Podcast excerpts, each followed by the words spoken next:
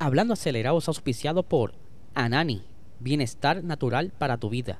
Búscalos en Instagram como AnaniPR.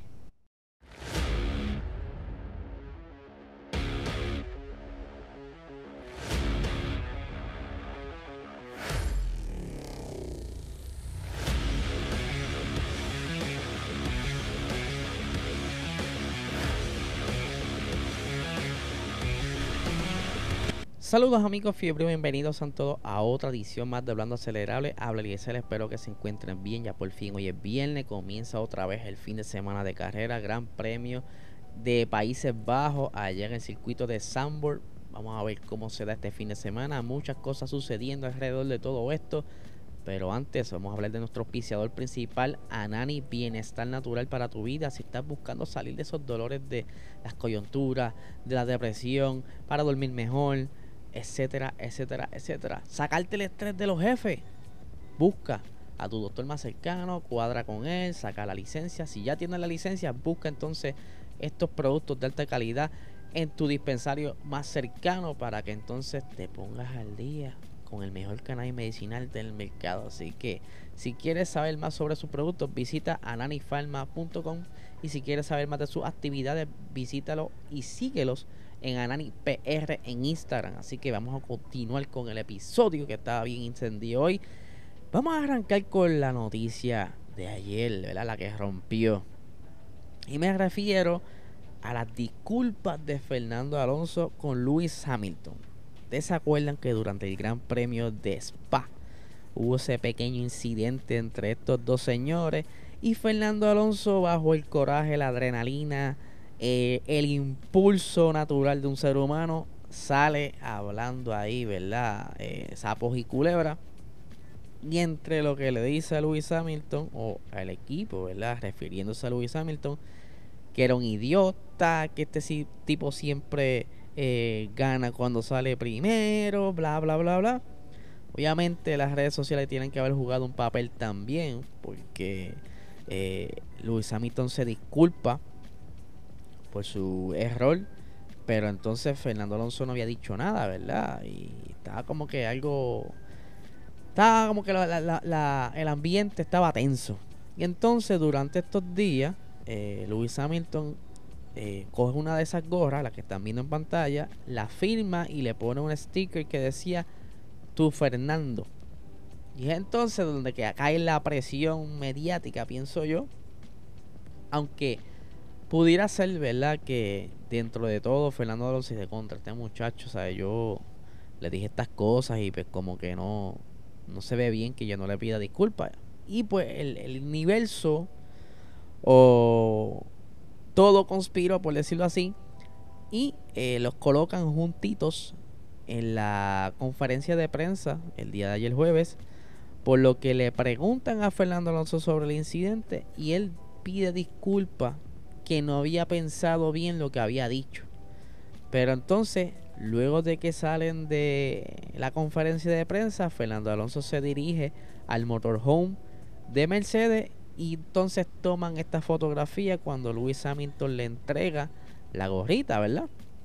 Ahora el Corillo quiere que le dé una, una Fernando le dé una quimoa a Luis Hamilton. Vamos a ver si se la da.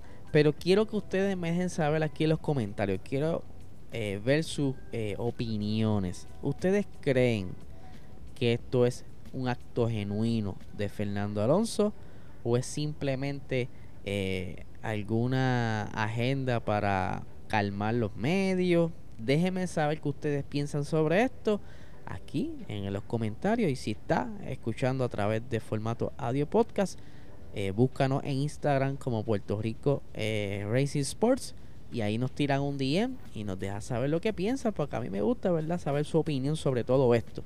Ahora bien, en ese incidente, el carro de Lewis Hamilton voló bastante alto, ¿verdad? Parecía que se iba a volcar casi similar a lo que le sucedió a One You Show durante el fin de semana en Silverstone y que el carro, ¿verdad?, leyó una fuerza G de 45, mano. Eso es bastante. Hemos visto impactos más fuertes, pero es bastante. y que el motor de Lewis Hamilton está como que hmm, estará bueno o no está bueno porque hubo una falla hidráulica, lo que entonces el equipo le pidió a Lewis Hamilton que detuviera el monoplaza para estar seguro de que no se dañara otra cosa. Hubiera quizá alguna una posibilidad de arreglar el carro. Y que en estos días se estuvo hablando que posiblemente Lewis Hamilton iba a estar penalizando para el Gran Premio de Monza o para Sandburg porque estaba el carro allá en la fábrica, o sea, el motor estaba en la fábrica, estaban investigando sobre eh, si el motor tenía salvación. Este era el, tercer motor que se le instalaba al carro de Luis, que no penalizó en Spa, pero que entonces el, el, el que se le haya dañado, ¿verdad? que quizás no tenga arreglo, pudiera ser entonces un indicio de que vaya a penalizar ya sea en Sandboard o en el Gran Premio de Monza. Eh, pero según Lewis Hamilton, ¿verdad? Él dice que hay posibilidades de que tenga reparación, pero que ese motor no se va a estar utilizando para este fin de semana, por lo que lo más probable estén utilizando un motor previo, ¿verdad? Con, con más kilometraje, pero que funciona para el circuito. Dice, han revisado todo el monoplaza y ahora están trabajando en el motor para asegurarse de que podemos utilizarlo. Eh, Dice aquí, creo que podremos usarlo de nuevo, pero no lo usaremos este fin de semana porque todavía están reparando algunas piezas del auto, así que lo sabremos pronto. Este de penalizar, pues esto pone en una situación a Lewis Hamilton que entonces se le hará bien difícil, o al menos que el motor que monten sea un motor similar al que utilizaron en Brasil el año pasado, pero pone las cosas más difíciles para Lewis Hamilton que ha estado como que luchando durante todo el año. Eh, estar cerca por lo menos del top 5 y acumular los puntos posibles para al menos llevarse un, un, pool de puntos junto a George Russell y tratar de pelear entonces por esa segunda, quizás tercera posición en el campeonato de constructores, porque ya por el campeonato de pilotos está bien difícil. Ahora bien, eh, hablando de motores y situaciones con upgrades y cosas, ¿verdad? Eh, Charles Leclerc, ustedes saben que él ha estado teniendo unas, unos fines de semana un poco molestoso. Él no ha podido hacer nada de lo que quizás pasó por su mente en las pasadas carreras. El Gran Premio de Hungría pudo haber sido quizás un, buen fin de semana para quedar en el podio. Pero sabemos muy bien que la estrategia de Ferrari no ayudó.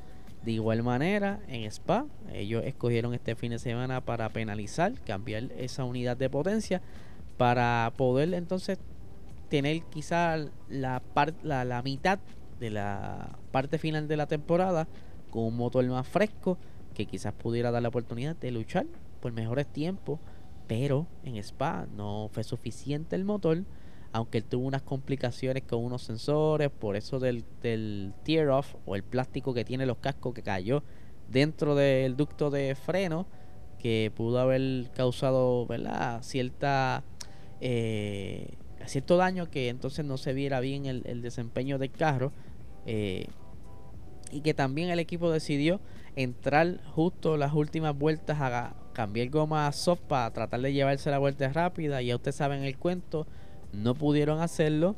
Eh, por poco pierden la posición con Fernando. Cuando la recuperan, eh, se dan cuenta luego de carrera, cuando se acaba la carrera, que Leclerc había superado el límite de velocidad de los pits por un kilómetro por hora. Esto por un sensor afectado a raíz del revoluz que hubo con el plástico que entró en el ducto de freno.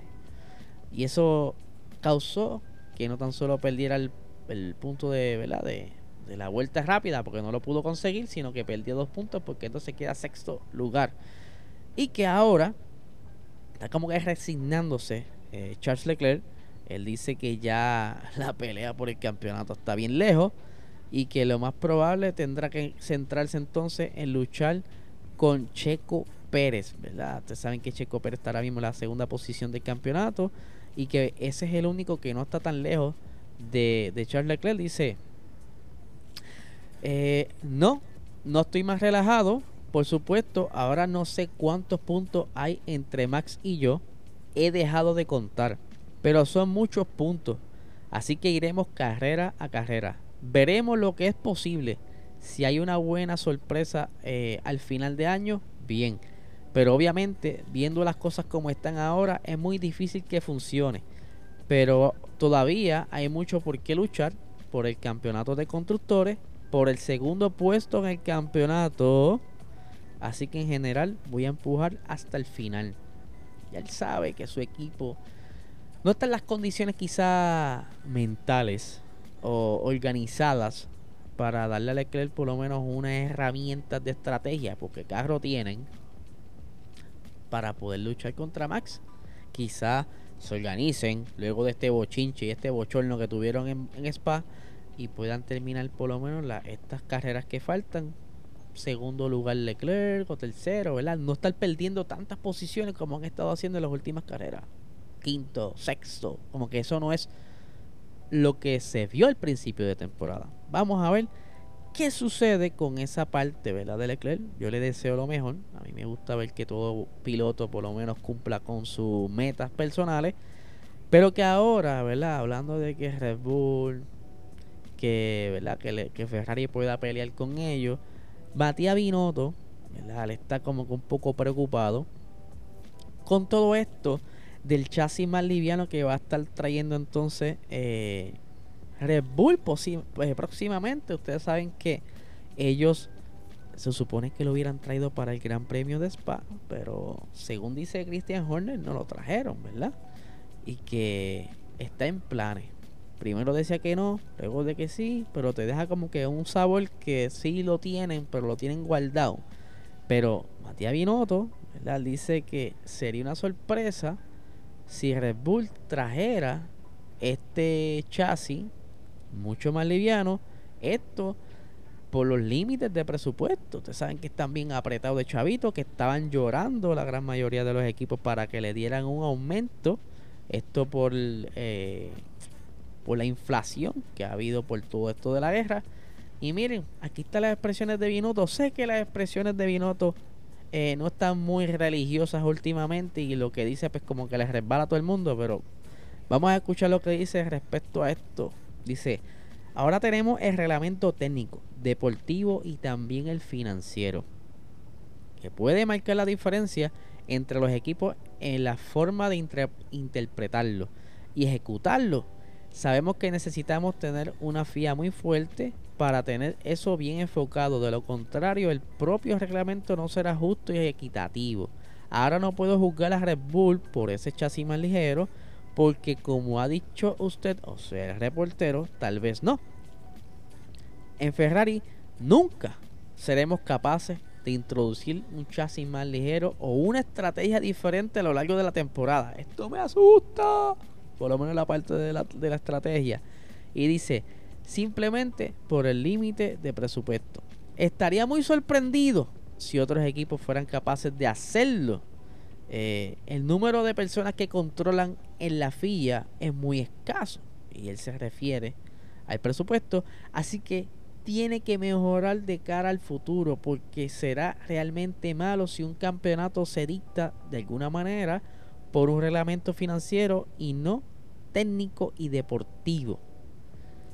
Yo por una parte, mi noto estará loco, pero sí tienes razón de que si eh, están habiendo eh, gastos excesivos y que la FIA no está mirando estos números, o si lo están mirando, ¿por qué no los tienen quizás públicos?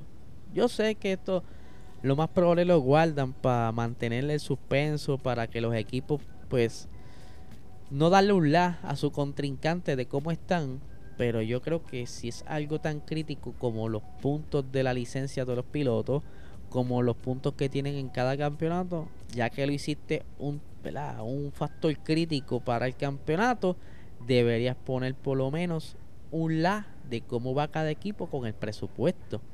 Para eh, no tan solo los espectadores saber, sino que también eh, por lo menos la FIA, el que está despistado sepa, ah, dije, mira, ya a Ferrari le quedan 10 pesos la cartera para el jueves. Tanto malo.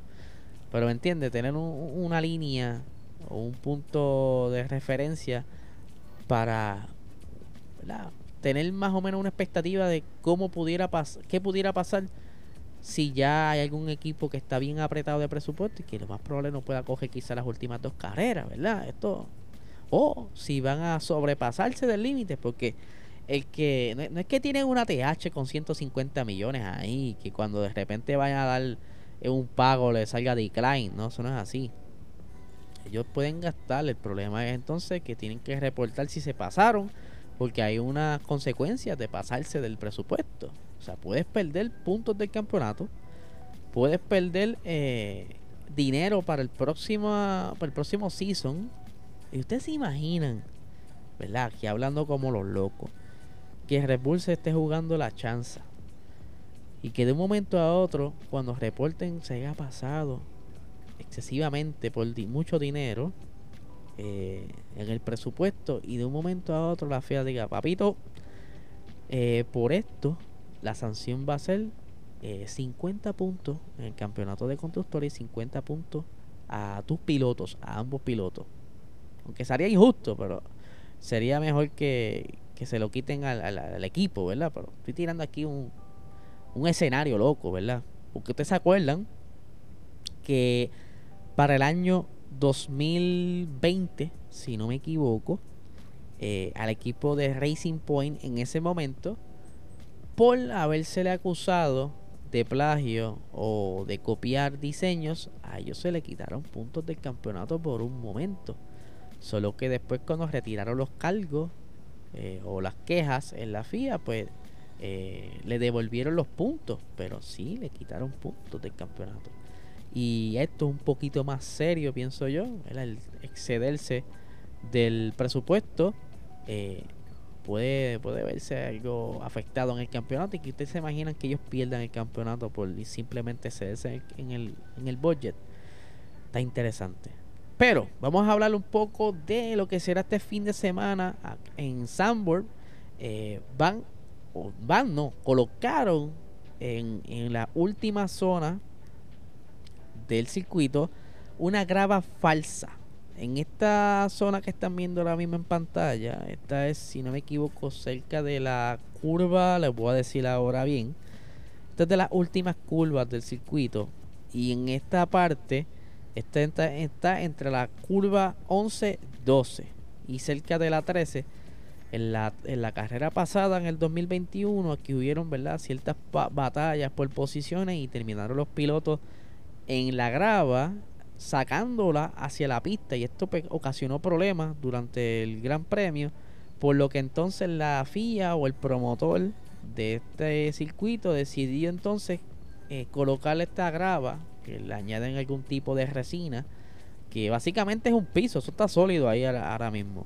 Y tiene cerca de unos 2 a 3 pies de gap por si hay una batalla entre pilotos, pues por lo menos si cae ahí, uno no se va a quedar atascado.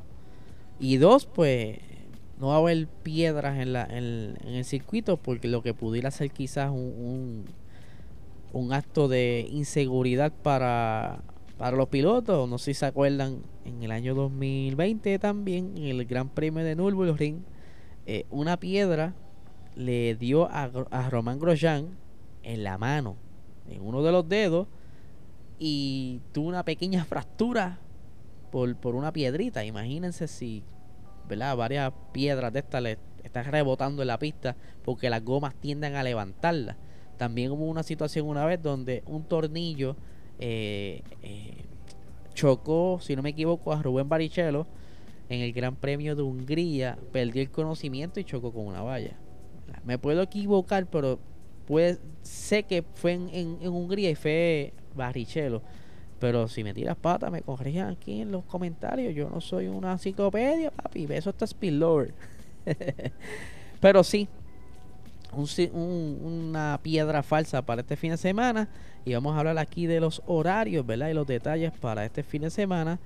La carrera será de 72 vueltas. Este circuito tiene 14 curvas, 10 a la izquierda, 4 a la derecha, que por cierto quiero recalcar que van a estar haciendo pruebas en esa última zona, en la curva 13 a la 14, que está el banking, que por cierto esta, este grado de inclinación es mayor al de Indianápolis en Estados Unidos y que van a estar haciendo pruebas con el DRS en esta zona para ver si de alguna manera pueden ah, favorecer la mayor cantidad de rebases este fin de semana, ya que el año pasado hubieron unos pequeños trenes y era difícil rebasar. Y como está la, la filosofía de los carros este año, es bien difícil romper un tren mientras estén los, por lo menos los últimos, que estén cuatro o tres pilotos en una filita de diares.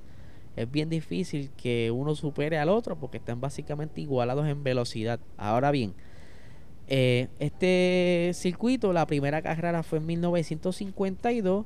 Quien se lleva eh, la victoria en este circuito eh, fue con Alberto Ascari, que lideró la carrera con 1, 2 y 3 para Ferrari. O sea, las primeros tres posiciones fueron de Ferrari en ese entonces.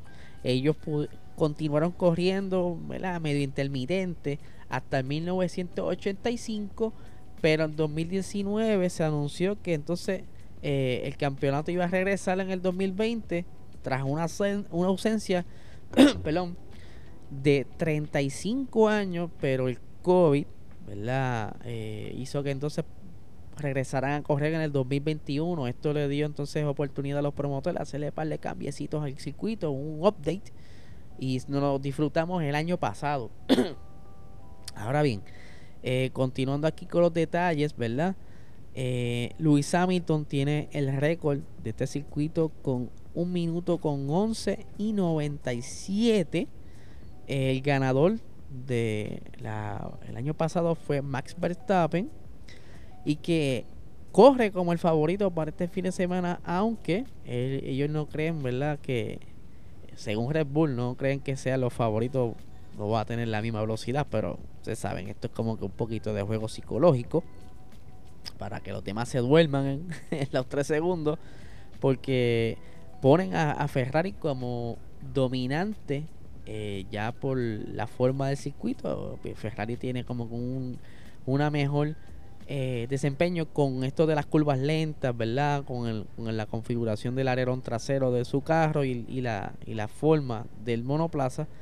Pero eh, todo puede ocurrir, ya que Red Bull ha tenido como que unas balas ahí medias extrañas y han podido dominar casi todos los circuitos luego de esa quinta o sexta fecha en el campeonato. Ahora bien, vamos a ver los horarios. O sea, ahora mismo están viendo este episodio, si lo están viendo justo a las 7 de la mañana, ya está por culminar la primera práctica ahora a las 7 y media, ¿verdad? La segunda práctica va a ser a las 10 de la mañana. La tercera práctica día sábado a las 6 de la mañana.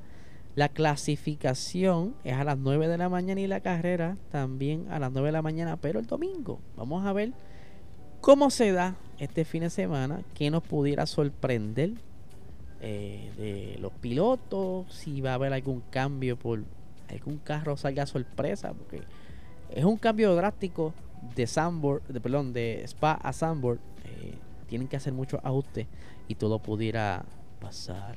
Ahora bien, les recuerdo también que Pirelli traerá los compuestos más duros para este fin de semana. Ellos creen que será dos paradas la estrategia. Vamos a ver, Pirelli últimamente no la pega mucho. Así que eso depende del clima eh, durante el fin de semana. Les recuerdo que visite nuestro website hablandoacelerado.com donde tenemos nuestro escrito. Yara González está tirando varios escritos esta semana.